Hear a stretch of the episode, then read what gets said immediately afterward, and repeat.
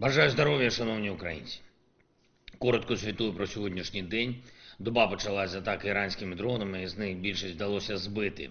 11 з 14. На жаль, були і влучання. Поранені троє працівників ДСНС у Хмельницькому, двоє загинуло. Мої співчуття родинам.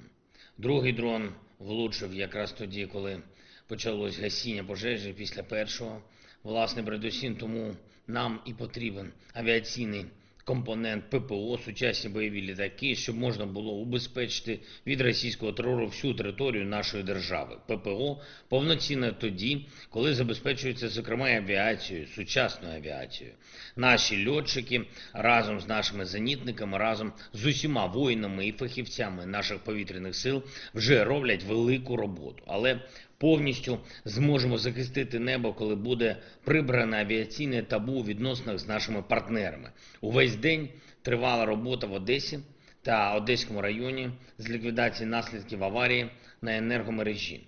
Було масштабне відключення, але вже протягом дня вдалося відновити подачу електрики. Станом на вечір вся критична інфраструктура і абсолютна більшість споживачів з електрикою. Я дякую усім енергетикам, усім ремонтним бригадам, які забезпечили швидкий результат.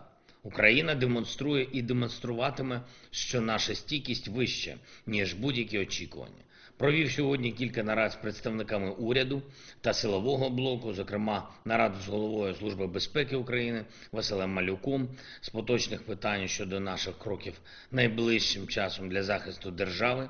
Жодного шансу будь-яким внутрішнім загрозам не залишимо так само, як і зовнішнім. Звичайно, постійно перебуваю на зв'язку з нашими командувачами. Особлива увага ситуація на сході зрозуміло на Донеччині. Бахмутський напрямок ситуація стає постійно складнішою.